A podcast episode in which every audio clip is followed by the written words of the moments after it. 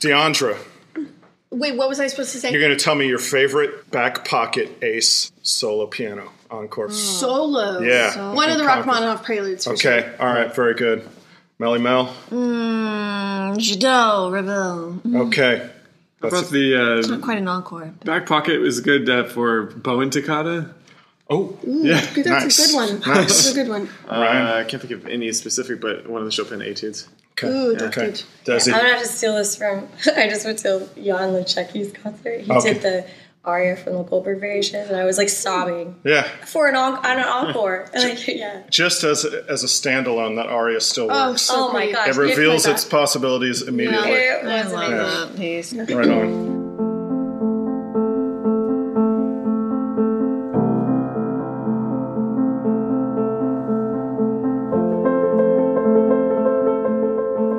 Soundboard, the Steinway Sons podcast on artistry and craftsmanship.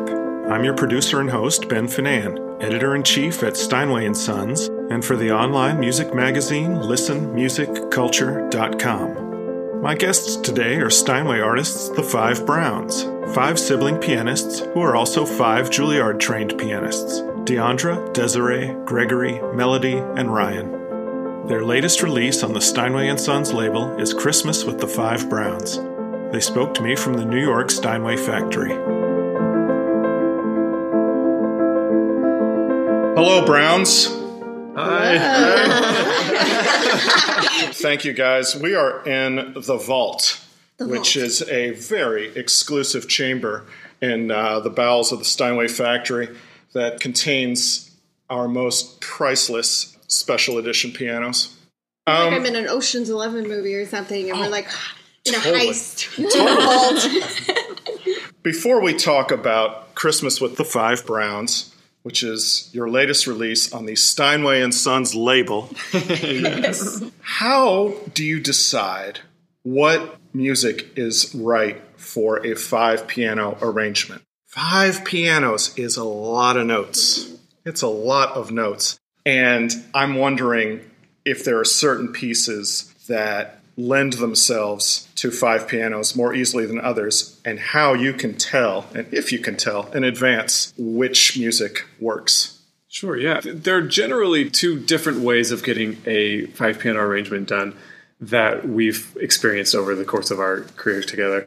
One is to find a piece that's just naturally really thick, like The Rite of Spring by Stravinsky, and then just kind of basically get it transcribed for five pianos.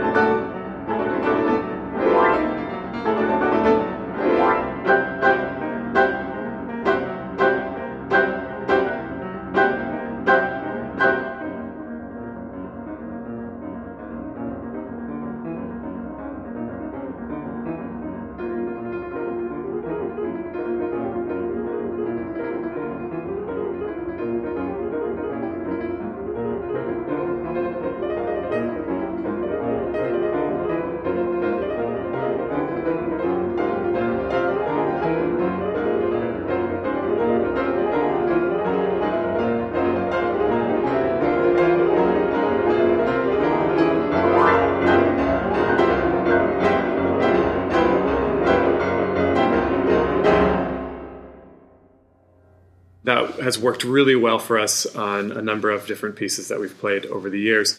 And then the other style that oftentimes we have Greg Anderson as our arranger, and that's where we can pick mostly anything, even if it's just kind of like a thin piece for solo piano, and then get it like sort of beefed up for five pianos, mm-hmm. very pianistic style, like less like an orchestra and more just like a group of five pianos, if that makes sense. I'm glad you mentioned Steinway artist Greg Anderson because for this album he did the sleigh ride Yes. arrangement for you guys. And it is luscious mm-hmm. and it has these ornamental gestures that seem ornamental, but they're actually functional. And you sort of find that out mm-hmm. as the piece evolves. So tell me about your experience with that arrangement. Oh my gosh, when Greg Anderson did the sleigh ride, we actually to this day think it's one of his best arrangements. It's so creative and it's so fun. For instance, in the beginning, you know, we have these almost like ping ponging, like notes going back and forth between the front two pianos, and it sounds like snow, and then all of a sudden it sounds like there's jingle bells coming out, you know, and he uses it. It's so great the way he uses the piano because you can totally hear these things coming out in those pianos. And then you got everything from all these runs that just sound like you're slaying, you know, Slaying. It's a Slaying, verb. It's a slaying. verb now. S L A Y. well, I was thinking that like when we were going to have this arranged, that that was going to not be that hard because it's like, oh, it's the sleigh ride, it's Christmas music. And then it's Greg Anderson doing the sleigh ride. so it's going to make it really difficult, which sounds awesome, so we enjoy it.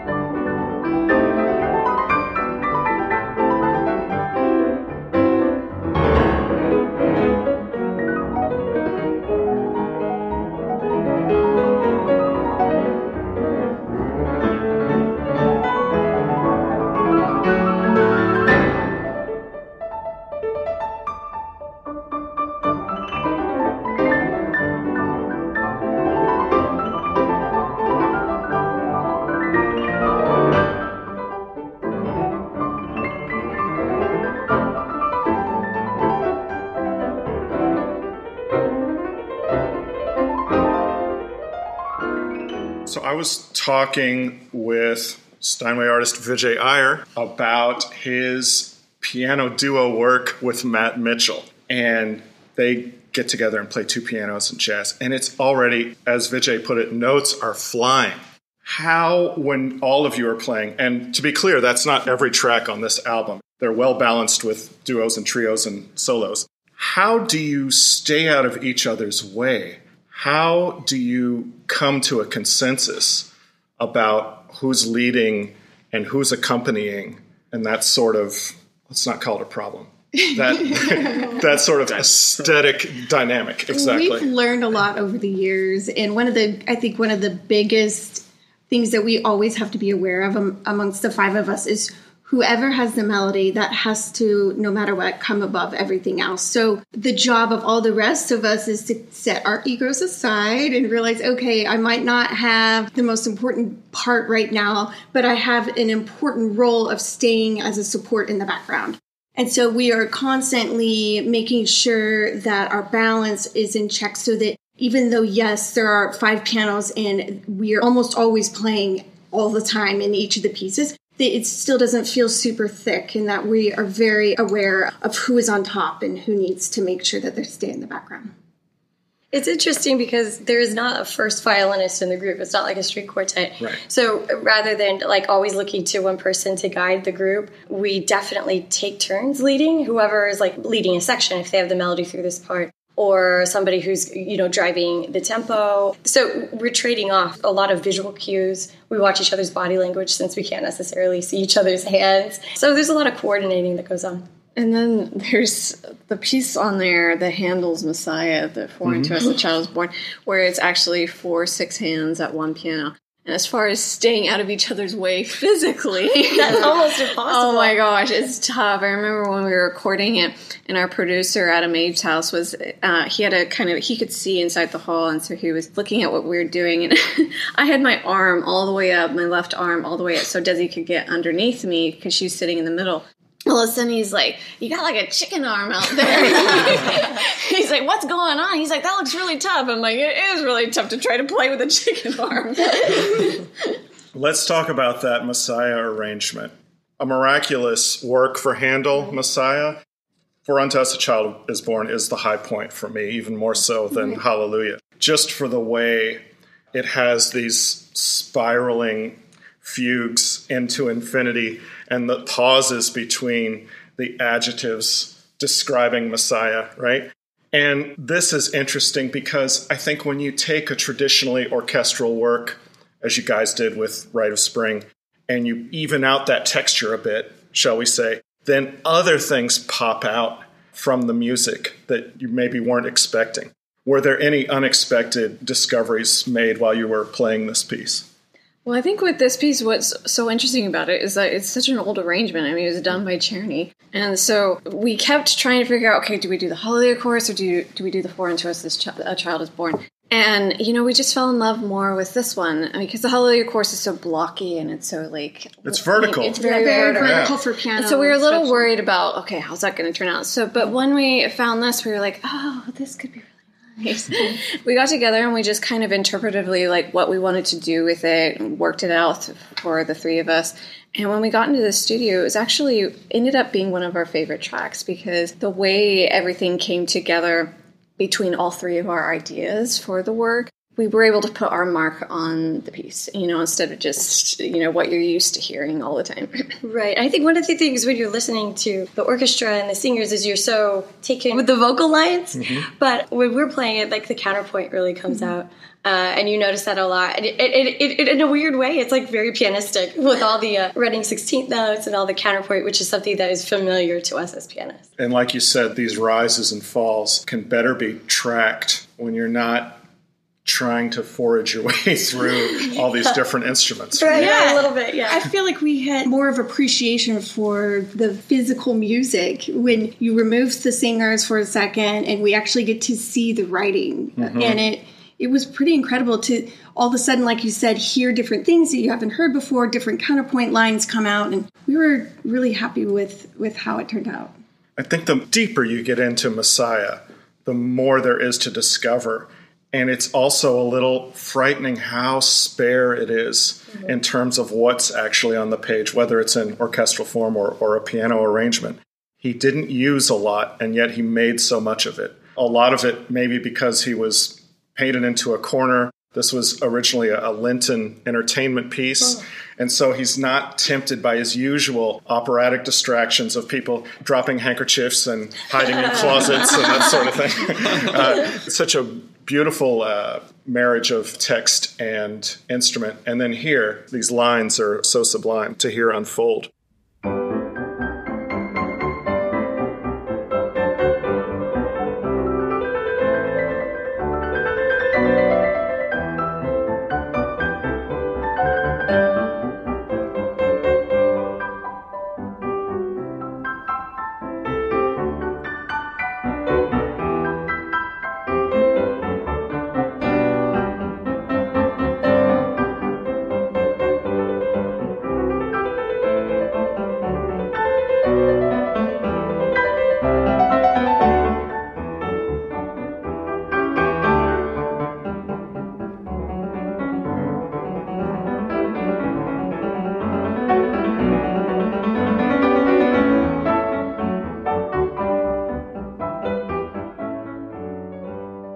Something that was also a revelation for me was this Skater's Waltz. I know the tune in it, but I, I didn't know what it came from. And so to sort of hear it again was very revelatory. Maybe you could tell me a bit about the background of that piece. We came across it because we've known of the first piano quartet for a while.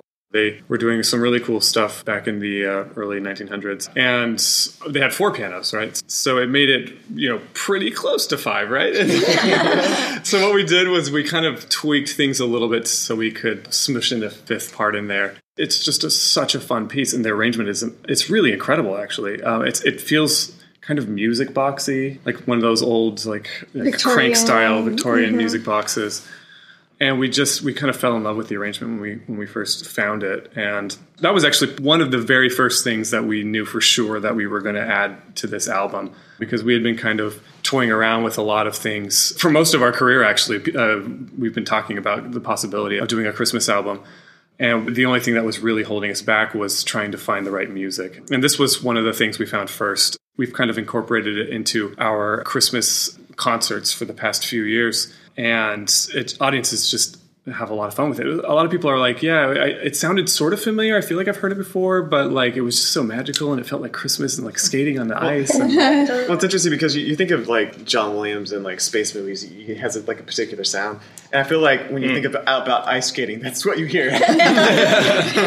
And for us, like growing up, we had this music box record that we would mm. play every Christmas, and it kind of is ingrained in our mind as that is the sound of Christmas. and so when we found it, we were like, yes, this is our childhood.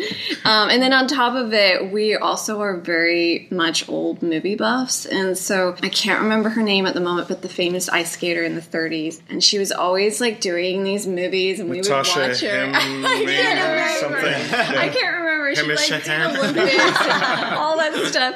And uh, so we would watch her skate and stuff in these old movies. And I know that this track, I'm sure, was somewhere on there. Sonia Hemming? Yes, That sounds Sonia. right. Come on. Oh my Wow. god.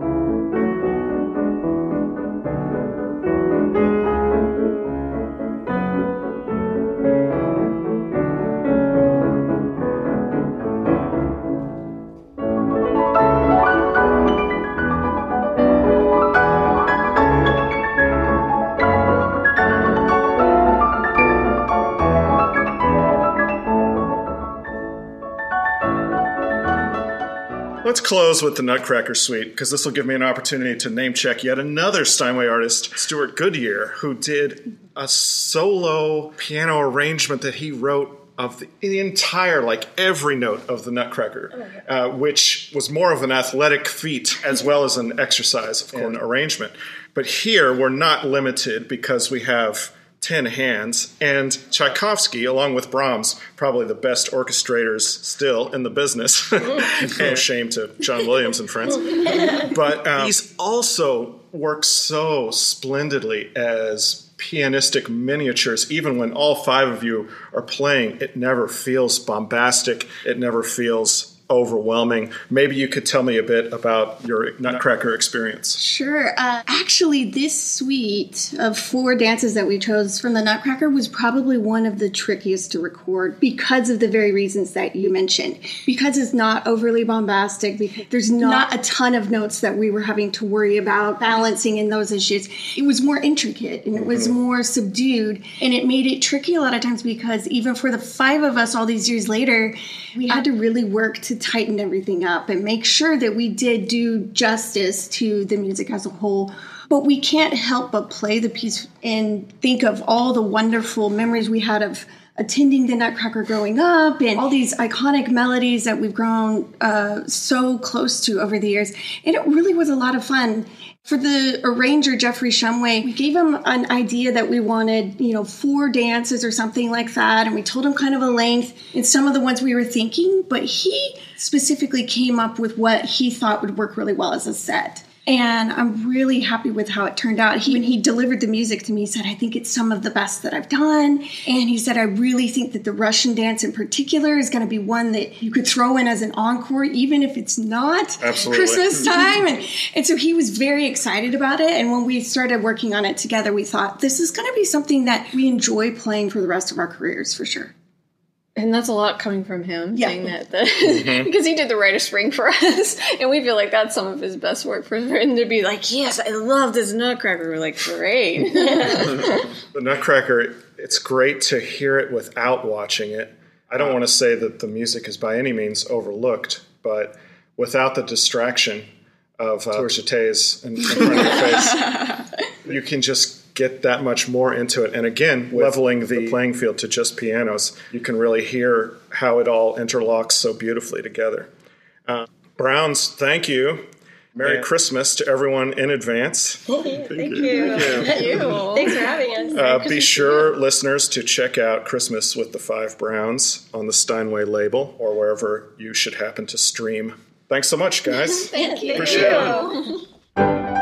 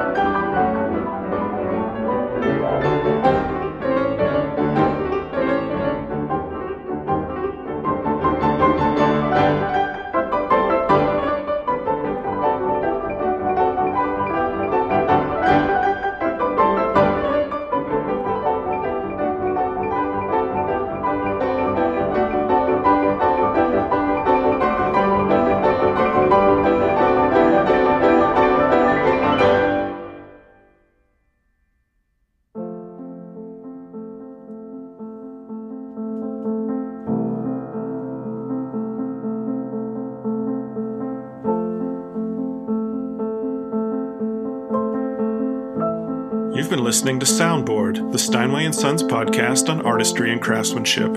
Off the Five Browns album Rite of Spring on the Steinway and Sons label, we heard Dance of the Earth from the eponymous work by Igor Stravinsky as arranged for five pianos by Jeffrey Shumway. We heard excerpts from Sleigh Ride, arranged for five pianos by Greg Anderson, for Unto Us a Child is Born from Handel's Messiah, arranged for six hands by Carl Czerny, and Waldteufel's The Skater's Waltz, an arrangement of an arrangement by the First Piano Quartet. Finally, we heard Russian Dance from Tchaikovsky's Nutcracker, arranged by Jeffrey Shumway. All tracks are from Christmas with the Five Browns on the Steinway Sons label, available wherever you buy music or stream it.